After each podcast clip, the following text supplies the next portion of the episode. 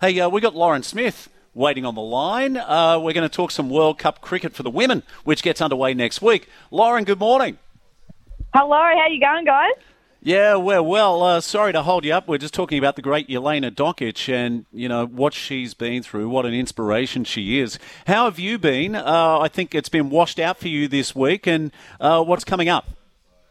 Yeah, there's um, we were meant to have a day-night game um, on the Tuesday just gone against Um, A C T, and yeah, the rain just keeps on coming down here in Sydney, and yeah, unfortunately got abandoned with um, only a few balls bowled and all that kind of stuff. So, but our next game and our next focus is on uh, the eighth of March against South Australia. So, hey, uh, this Women's World Cup at the moment.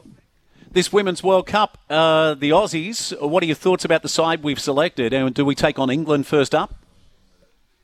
Uh, yeah, I think it's going to be, um, you know, a really good tournament. The girls are looking like they're in some fiery form at the moment. And, yeah, England's up first. We've um, obviously had a really good, you know, uh, Aussie summer here against them. So they should be going in with a lot of confidence, I think. Lauren, um, big week, big uh, occasion during the week when Alicia Bates from Lisarow Rimba, someone who you know really well, made her debut for A C T Meteors.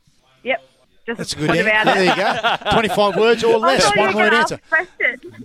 Yeah. Um, no, I'm absolutely stoked for her. Um, yeah, she's just been working really hard, uh, made the big move down to Canberra. So, yeah, I'm absolutely stoked for her to get her W N C L debut, and she got a wicket as well. So, you beauty. Going into the uh, the World Cup, I'm going to talk about the Aussies taking on England first game. They've had a lot of recent success against the Poms, so I would imagine that the Aussies would be very confident going into this first game. Yeah, definitely. I think, um, yeah, they obviously, yeah, had a really good, you know, summer back here, and yeah, they've had a really good break, and I think they've all freshened up, and um, yeah, they're looking pretty hot uh, at the moment, training as well. So yeah, I think it's going to be um, a really good tournament, and I think the Aussies should make it to the final and should win it. Lauren, what are your thoughts on the decision made by the, the hierarchy in relation to allowing nine players to play should there be a COVID outbreak?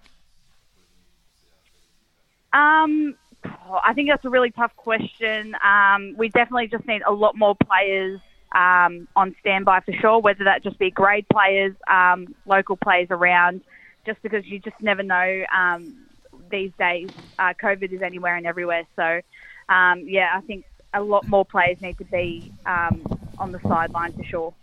Lauren, apart from England, apart from Australia, who've won in recent times in the Women's World Cup, who are the next contenders? Could it be India, who take on Pakistan in their opening game next Sunday? Um, I'm definitely backing India for sure. Um, I'm really good mates with Smriti Mandhana and Deepti Sharma, and um, yeah, they have a lot of quality players in their um, attack at the moment. So I think they're the underdogs for sure in this tournament. Yeah, Lauren, we love having you on. Congratulations on everything you've done in your career. I tell you, you're so good. What are you doing next week? I think Butts is unavailable. I think the Guru might be unavailable. Uh, is there a chance you can come and co-host the show? Wow. Oh, maybe, maybe. Um, oh. I'm not up at the coast at the moment just because there's lots of rain and there's floods and everything, but um, I'll see what I can do to come on down for sure. Uh, I'll tell you who else is waiting in the wings, Nerida Stewart. Oh, she is yeah. good too. Uh, she is very good. So it could be girl power next weekend. Why not?